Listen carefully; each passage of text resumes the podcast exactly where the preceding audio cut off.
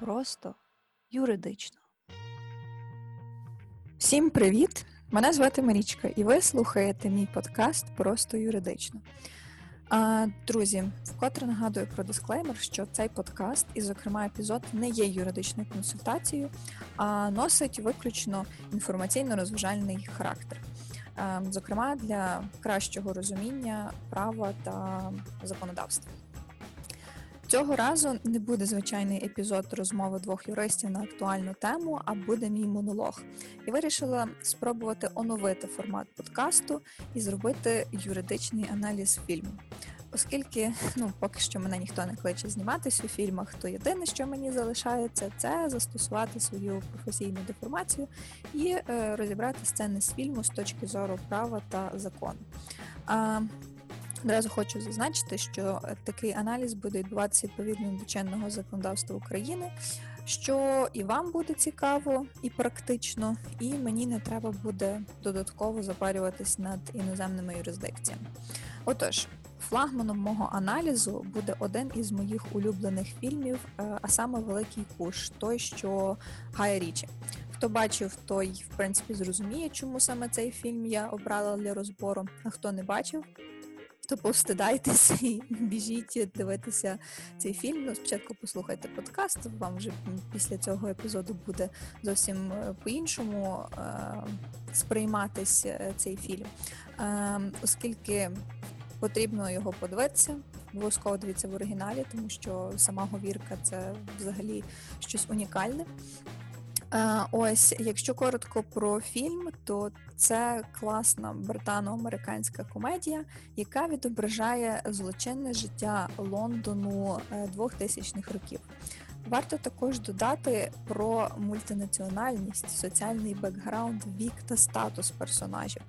Ем, складається таке враження, що ніби Гай цим хотів підкреслити визначення поняття злочинності, яке ми маємо у кримінології, а саме те, що злочинність це відносно масове, історично мінливе, соціальне і кримінально-правове явище, що являє собою цілісну сукупність всіх злочинів, вчинених на певній території за відповідний період часу.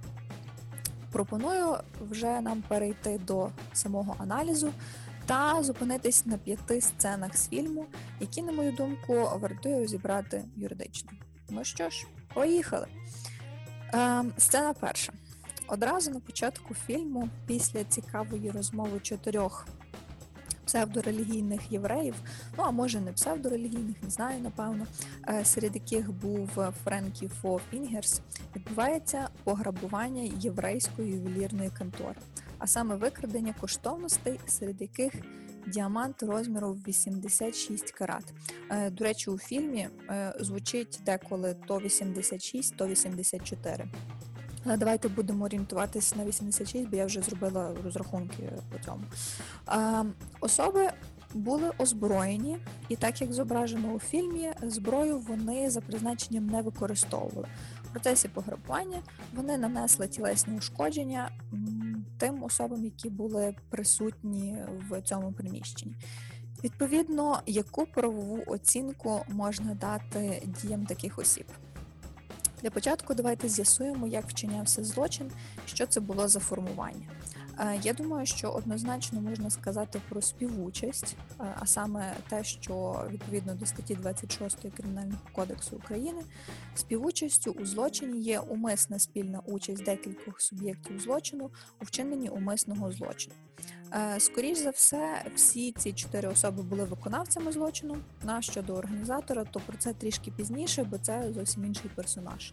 Е, щодо форми, то тут можна говорити, на мою думку, про банду, що відповідно до Кримінального кодексу України вже є окремим злочином. Е, так, відповідно до статті 257 Кримінального кодексу, організація озброєної банди з метою нападу на підприємства, установи організації чи на окремих осіб, а також участь у такій банді або у вчинюваному неї нападі, е, відповідно є кримінально карним діянням і карається позбавленням волі на строк від 5 до 15 років з конфіскацією майна. Якщо б наші персонажі з фільму не були озброєні, то можна було б говорити про інше формування, наприклад, про вчинення злочину за попередньою змовою групою осіб. Власне, тому що є більше двох осіб, які до вчинення злочину домовились про його вчинення. Про це могло сказати хоча б те, що вони однаково вділись, е, приклеїли пейси, у них був план дій, вони знали, хто що буде робити під час пограбування. Тому ознака озброєності в даному випадку буде відрізняти банду від е, групи осіб за попередньою змовою. Якщо загалом вдатись в таку теорію більше, то кримінальний кодекс виділяє чотири форми співучасті. Це вчинення злочину групою осіб без попередньої без попередньої змови, групою осіб за попередньою змовою, організованою групою або е, злочинною організацією. Всі вони відрізняються за кількістю учасників, наявністю змови перед злочином, а також е, стійкістю зв'язків між самими учасниками. Детальніше про це ви можете почитати у статті 28 Кримінального кодексу України. Тепер до опису самого діяння. Є у кримінальному кодексі така стаття, як розбій 187, яка містить декілька частин, тобто кваліфікуючих ознак, які впливають на вид та розмір покарань. Е, розбій, власне, це напад з метою заволодіння чужим майном, поєднаний із насильством небезпечним для життя чи здоров'я особи, е, яка зазнала нападу, або з погрозою застосування такого насильства. Це частина перша відповідної статті. Але ми вже з'ясували раніше, що що злочин е, вчинявся, будемо вважати, що це банда. Тому частина перша нам не підходить, тому що вона не охоплює всі встановлені е, обставини злочину. Е, відповідно, попри наявність озброєної банди, завдання тілесних ушкоджень тим працівникам, чи просто я не знаю, будемо припускати, що вони працівники е, в тій конторі. Є ще одна річ, яку не можна опускати: це вартість та розмір викраденого майна. Важко навіть уявити, якщо відкинути навіть ті дрібні діаманти, скільки коштує діамант у 86 карат. Але якщо вірити Гуглу, то один карат не дуже чистого діаманта коштує орієнтовно 1371 долар. Якщо помножимо на 86, отримуємо 117 тисяч 906 доларів. Чи буде це розбій у великих чи особливо великих розмірах? Ні, це буде розбій у супер особливо великих розмірах, бо відповідно до примітки до статті 185 Кримінального кодексу у статті, зокрема 187, в особливо великих розмірах визнається злочин, що вчинений на суму у розмірі, який в 600 і більше разів перевищує неоподатковуваний мінімум доходів громадян на момент вчинення злочину. В Україні неоподаткований мінімум е, вже насправді не мінявся дуже давно, становить 17 гривень.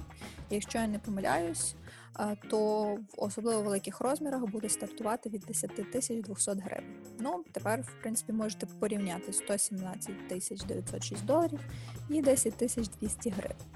А, Напевно, різниця відчувається одразу. Окей. Пригадуєте, я казала, що бандитизм сам по собі вже є злочином. То як це поєднується з розбоєм? Напад з метою заволодіння майном, вчинений бандою, за загальним правом кваліфікується лише як бандитизм, тобто за статтею 257. Додаткову правову оцінку розбій повинен одержувати лише у випадках, коли його було вчинено членами банди поза вчинюваними бандою нападами, і коли бандою вчинено такий вид розбою, е, за який законом встановлено більш сувору відповідальність ніж за е, бандитизм.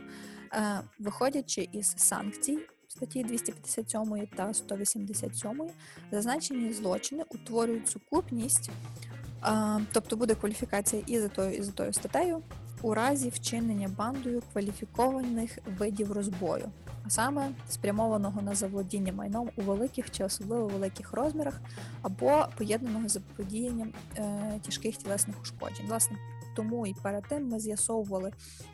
Що таке великий, особливо великий розмір, для того, щоб зрозуміти, чи буде підходити нам ця е, кваліфікація.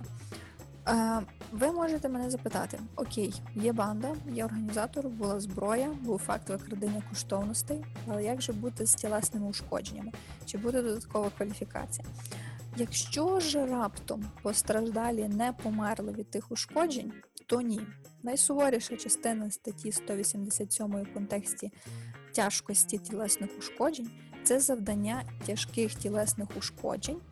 І, Але моя не дуже експертна думка в тілесних ушкодженнях полягає в тому, що постраждалим було завдано тілесні ушкодження максимум середньої тяжкості. Е, тому, власне, в частині 4 статті 187 Кримінального кодексу України власне ця частина буде включати цей вид ушкодження при е, кваліфікації.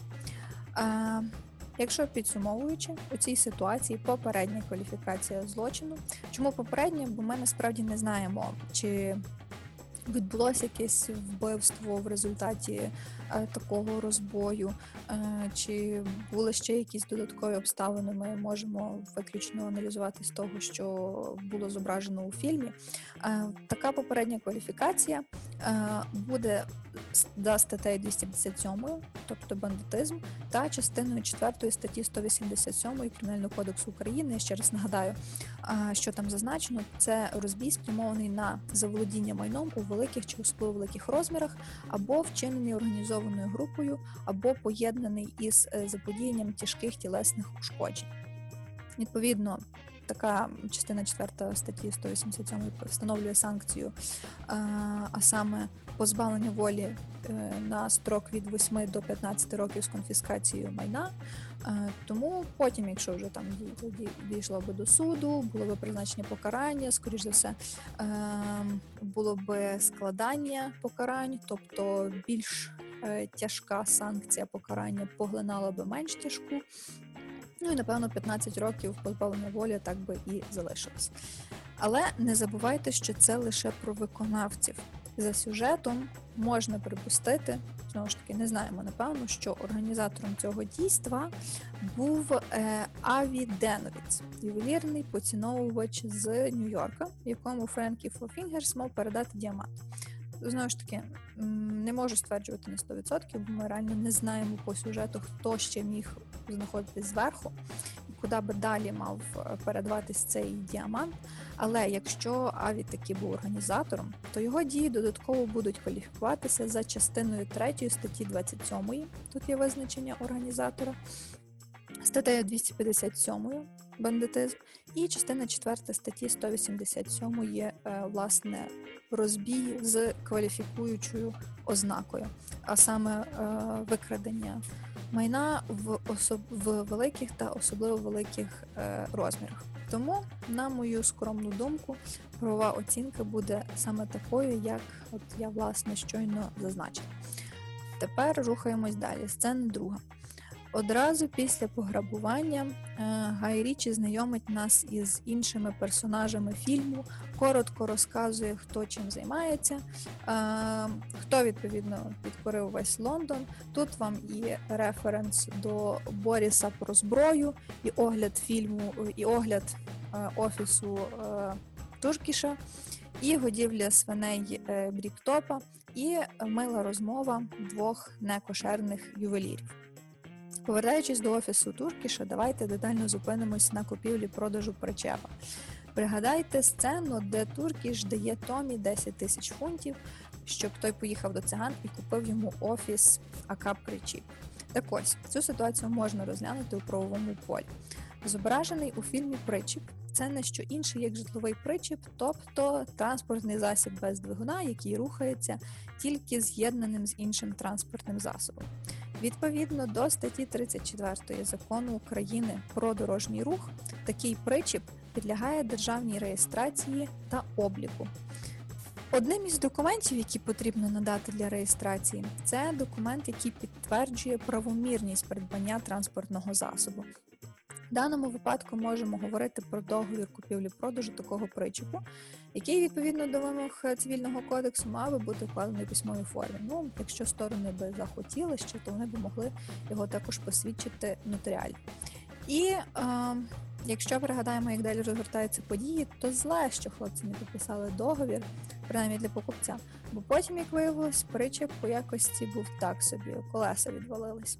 А якби прописали гарантію в договорі, умови щодо якості та стану причепа, якийсь ще додатково дефектний акт склали, тощо можна було б розраховувати на якусь компенсацію та позитивне вирішення спору у суді. У фільмі від Мікі звучить така фраза: The deal was you bought it how you saw it, що дуже добре характеризує підхід Томі як покупця до огляду причепа перед покупкою, яким скористався Мікі. Якщо б він, Томі, здогадався, то міг би посилатись потім на закон України про захист прав споживачів, а там би, може, і Держпродспоживслужба підтягнулась. Але персонажі вирішили спір інакше.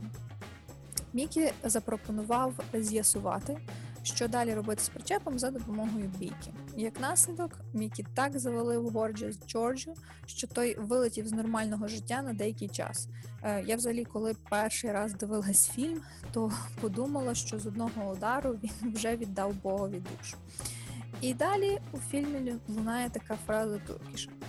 It turned out that the sweet-talking tattoo sporting Pikey was a gypsy bare knuckle boxing champion, which makes him harder than a coffin nail.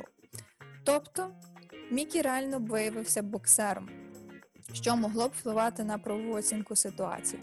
Ми зараз не будемо оцінювати ступінь тяжкості тілесних ушкоджень, а зупинимось власне на моменті завдання шкоди під час, ймовірно, назвемо це спортивних змагань.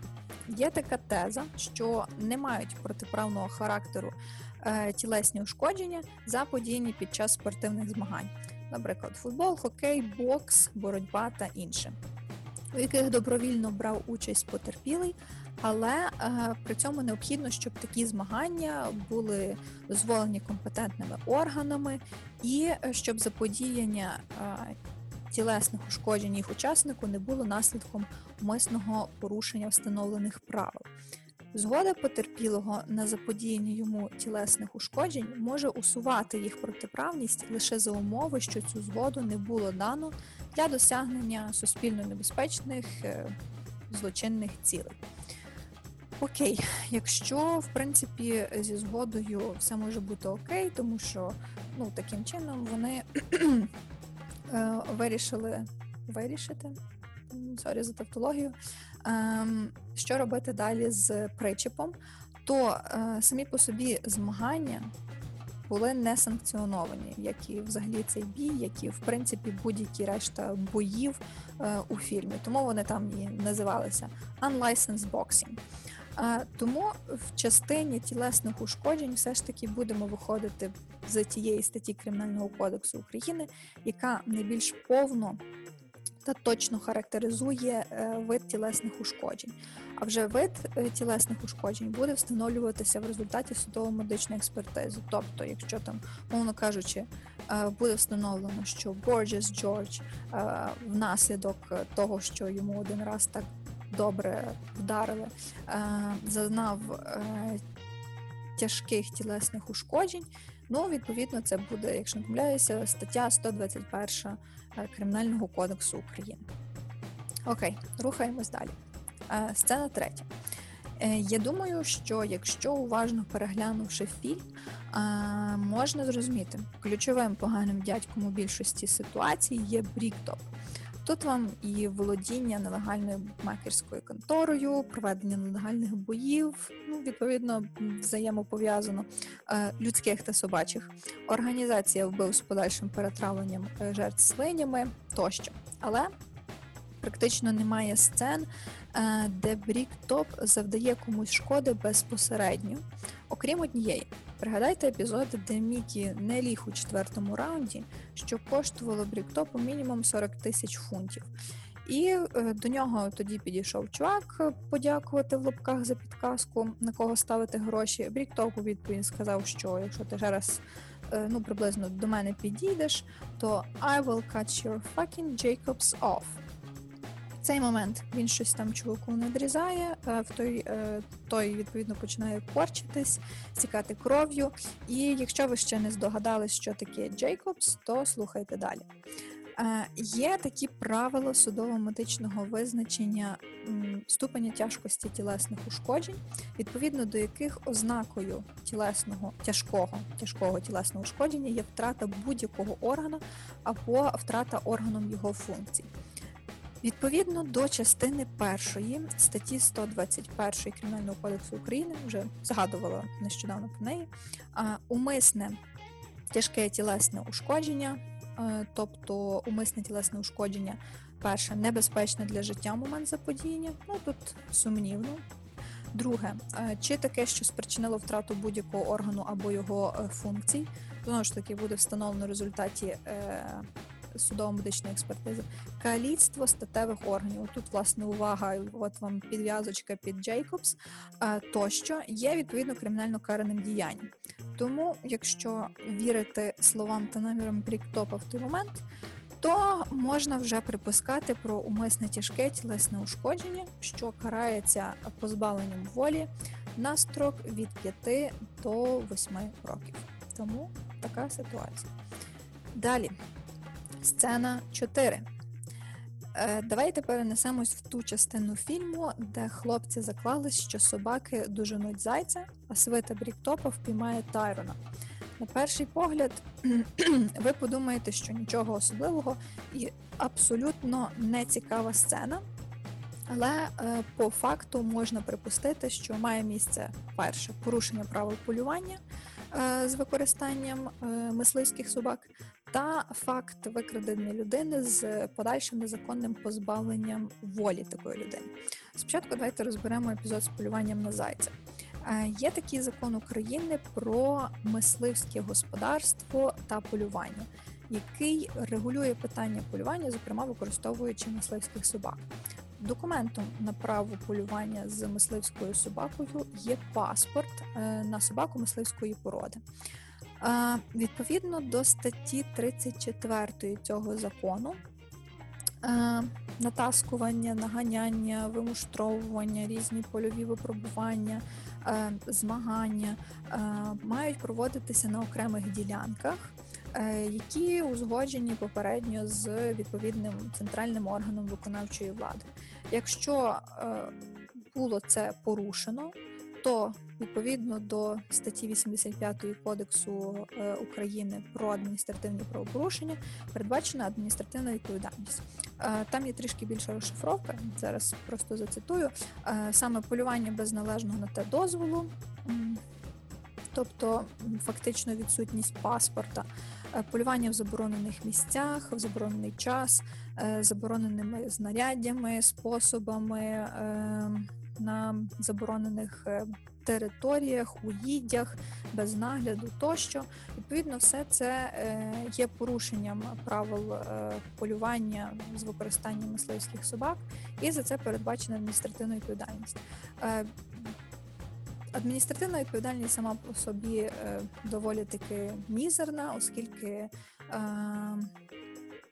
сама санкція цієї статті передбачає, що за це накладається штраф у розмірі від 6 до 60 неоподатковуваних мінімумів доходів громадян. Тому я вже раніше казала, що один неоподаткований мінімум це 17 гривень.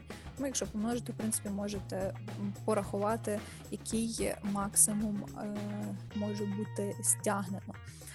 Однак, все ж таки, якщо хлопці не мали паспортів на собак і робили це полювання, здійснювали в нестановному місці, то вони можуть бути притягнуті до адміністративної відповідальності. Е, тепер щодо самого Тайрона. Спочатку тут слід говорити про викрадення людини, зокрема відкритим способом. Пригадуєте, коли ті двоє його побачили, наздогнали, запакували в багажник е, машини. Це є яскравий приклад е, викрадення. Е, Так як викрадачів було двоє, то додаємо кваліфікуючу ознаку, а саме викрадення за попередньою змовою групою осіб. Закінченим злочином викрадення людини є з моменту заволодіння нею і фактичного початку обмеження її волі. Тобто, знову ж таки, злочин є завершеним. Відповідно, далі був момент із незаконним позбавленням волі. Це вже коли його е, зловили е, привезли в конкретне місце і помістили в ту яму з собаками. Е, Ще один цікавий момент е, потрібно звернути увагу на фізичні страждання, тобто це біль, який виникає під час е, мордування, катування інших видів фізичного е, впливу. Це є умови у місці позбавлення волі. Тобто тут е, можуть бути застосування різних засобів, позбавлення особи зору, слуху, ем, просторової або часової орієнтації, е, застосування тих же самих собак. Якщо пригадуєте, то там е, був момент, коли на нього нацьковували собак. Одна з собак навіть йому там трохи його погризла, там пошкодила ногу. Ось то все це також буде кваліфікуючою ознакою.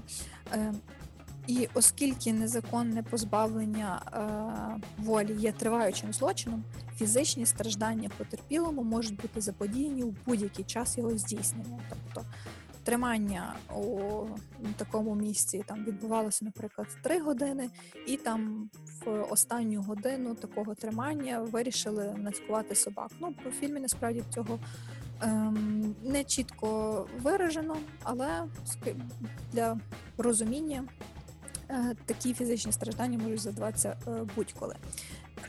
Відповідно, незаконне позбавлення волі та викрадення людини криміналізоване у статті 146 Кримінального кодексу України. А, а так як у ситуації були кваліфікуючі ознаки ем, вчинення злочину групою осіб за попередньою змовою та фізичні страждання, точніше буде говорити про е, частину 2 статті 146. Окей, і тепер будемо нарешті переходити до останньої п'ятої сцени, яку я вирішила запропонувати на розбір. Ем, на вашу думку, вона знову ж таки може бути доволі нецікава і непомітна, а саме е, масштабне ДТП за участі практично всіх е, персонажів. Давайте спочатку вибудуємо логічну послідовність. Окей, у нас є перша група: це Тоні, Аві е, та Роузбуд, які разом з Борісом побували в нього вдома, ну, в Боріса, відповідно, забрали цей діамант та виїхали назад в зворотньому напрямку. В цей час інша група, а саме Сол, Вінсент і Тайрон, поїхали слідом за ними. Е, Вони не ризикували нападати біля будинку. Вирішили, що краще буде, якщо ми прослідкуємо і вже потім там будемо думати, що з тим робити. Е, в той же час до Боріса додому, фактично їм всім назустріч їхали Томі та Туркіш. Е, Томі забирає в Туркіша пакет з молоком, викидає його через вікно машини, пояснюючи це там якоюсь е, недолугою еволюцією тощо. Цей пакет з молоком потрапляє прямо на лобове скло машини Тоні та Аві, ну і цього Роузбуда. І вони відповідно з'їжджають з дороги у стовп. Як наслідок, з багажника втікає Боріс. А цей Роузбуд на задньому сидінні помирає, тому що скрізь нього пройшла його шабля. У відповідно Борис, який втік, у нього на голові був мішок, у нього були зв'язані руки, тому він, в принципі, не орієнтувався, де він знаходиться, і не бачив, що ходить по проїжджій частині в цей час. До нього наближаються Сол, Вінсент і Тайрон. Вони помітили Боріса в останній момент, тому що перед тим е, Сол вирішив продемонструвати е, можливість е, вистрілу з е, пістолета репліки, е, і вони відволікаються через цей неочікуваний постріл і збивають Боріса.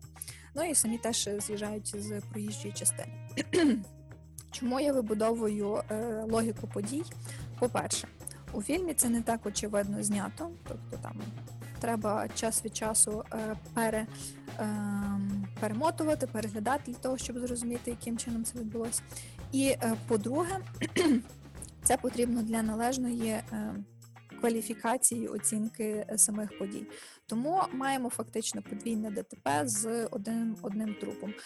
Власне, цим розбудом, тому що, як виявилось, потім Борис живий здоровий лишився. Є в кримінальному кодексі е, стаття 286, а саме порушення правил безпеки дорожнього руху або експлуатації транспорту особами, які е, керують таким транспортним засобом. Е, Зокрема, частина друга вказує, що ті самі діяння, тобто порушення правил безпеки дорожнього руху, експлуатації транспорту, е, якщо вони спричинили смерть потерпілого або заподіяли е, тяжке тілесне ушкодження, караються позбавленням волі на строк від 3 до 8 років з позбавленням права керувати транспортними засобами на строк до 3 років або без такого. Е, В контексті чи було викидування пакету молока з машини порушенням правил дорожнього руху, то ця стаття Кримінального кодексу нам мало про що говорить, тому потрібно звернутися до профільного нормативно-правового акту, а саме правил дорожнього руху. Одразу забігаю наперед і скажу, що у ПДР немає такого правила, що не можна щось викидати з вікна під час руху транспорту. Ну точніше, його так чітко там не прописано. Таке правило е, розповсюджується здебільшого на пасажирів громадського транспорту. Там таки зазначено, що під час руху транспорту забороняється е, викидати через вікно сміття чи інші предмети. Ну, в нашому випадку це пакет молока. Однак е, в цій ситуації це не виключає того, що водій е, е, не має бути уважним на дорозі.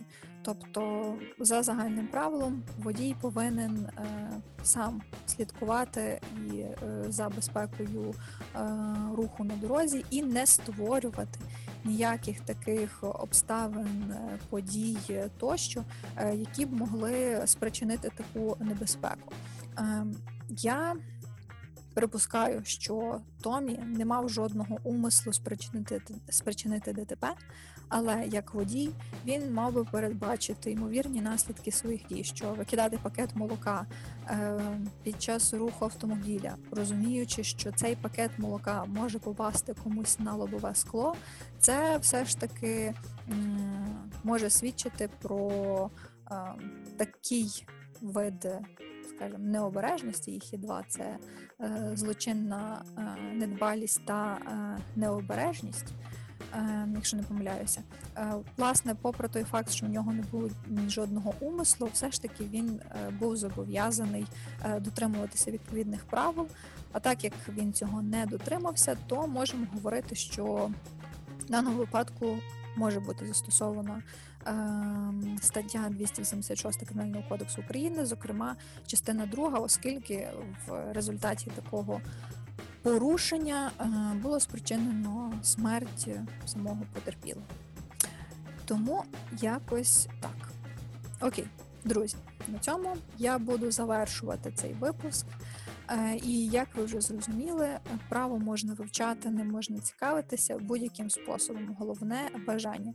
Е, Я насправді думаю, що після цього епізоду ви вже не будете дивитись е, не те, що фільм Великий Куш, а в принципі будь-які інші фільми, фільми без якоїсь такої невеличкої, е, без невеличкого нахилу в сторону права.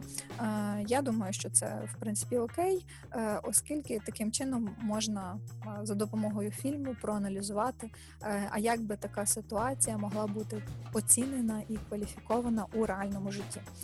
Я дякую вам за те, що слухаєте та підтримуєте подкаст. Якщо вам сподобався цей випуск, то підписуйтесь на платформи, де є подкаст.